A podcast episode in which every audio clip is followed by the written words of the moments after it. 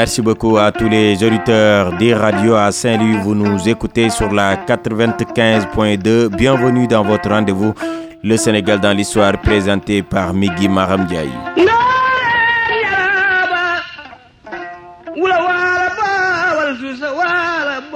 C'est le dernier numéro de la semaine de votre rubrique préférée Le Sénégal dans l'histoire. Et dans ce numéro, nous allons revenir sur la décision du président de la République d'alors, Abdoulaye Wade, de supprimer le Conseil de la République pour les affaires économiques et sociales. À la place du CRAES, l'on assiste à la naissance du Conseil économique et social.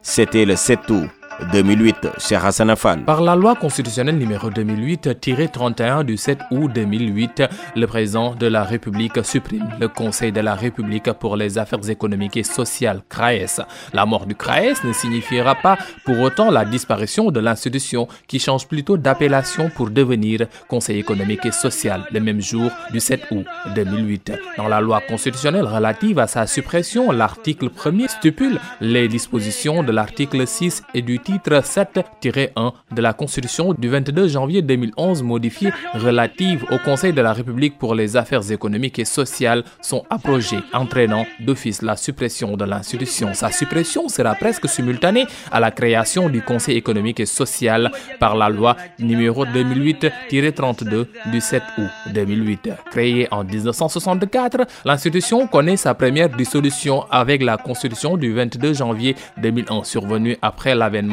de l'alternance en août 2004, le président Ouad la restaure sous le nom de Conseil de la République pour les affaires économiques et sociales CRAES. Il sera dirigé par Maître Mbaye Diop jusqu'au mois de novembre 2007. C'est Hassan Afal, c'est Ousmane Masek Ndiaye qui va occuper la tête de l'institution sous son nouveau nom. Ousmane Masek Ndiaye était du cercle des influents du Parti démocratique sénégalais et sa trajectoire politique Migi est l'une des plus remarquables avec comme soubassement une confiance totale du président Ouad, laquelle s'est matérialisée par sa désignation à plusieurs postes de responsabilité. Dans le gouvernement du Sénégal de 2001 à 2009, Ousmane Masek Ndiaye aura la charge de plusieurs postes ministériels à son actif, aussi la mairie de la vieille ville Saint-Louis qu'il a dirigé entre 2002 et 2009. Sa vie et son vécu laissent entrevoir un parcours d'un vrai combattant fait d'embûches et couronné de succès. Malgré son départ du PDS pour beaucoup Gis de Pape Diop lors des législatives de 2012, il restera libéral jusqu'à sa mort en janvier 2013.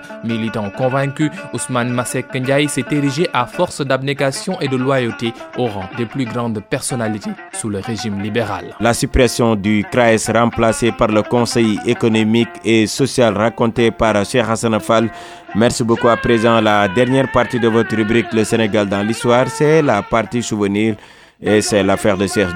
D'abord, le 18 août 1778, sous la domination britannique, William Lassie est nommé gouverneur du Sénégal. Il succède à John Clark. Le 18 août 1858 marque la signature d'un traité entre les Français et Boubacar Sada, Almami du Bundu et les chefs du Bambouk. Le 18 août 1956 marque la dernière réunion plénière du bloc démocratique sénégalais qui devient le bloc populaire sénégalais BPS après avoir fusionné avec l'Union démocratique sénégalaise UDS, le mouvement autonome Casamance MAC et une partie du mouvement populaire sénégalais MPS. Le 18 août 1998 coïncide avec l'ouverture à Dakar des 11e championnats d'Afrique d'athlétisme. En 2008, cette date coïncide avec le Sénégal qui signe avec le Canada un protocole d'entente pour la réalisation d'un plan national de géomatique.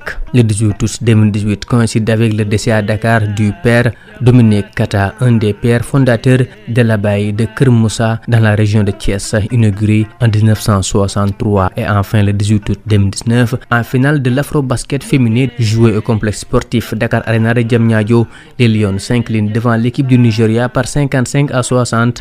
C'est la deuxième fois consécutive que les Sénégalaises coachées par Cheikh Sarr perdent en finale devant les Nigérianes après celle perdue en 2017 au Mali. Un rappel qui met un terme à ce numéro de votre rendez-vous préféré, le Sénégal dans l'histoire. C'était le dernier numéro de la semaine présenté et réalisé par Migui Maram Merci de l'avoir suivi.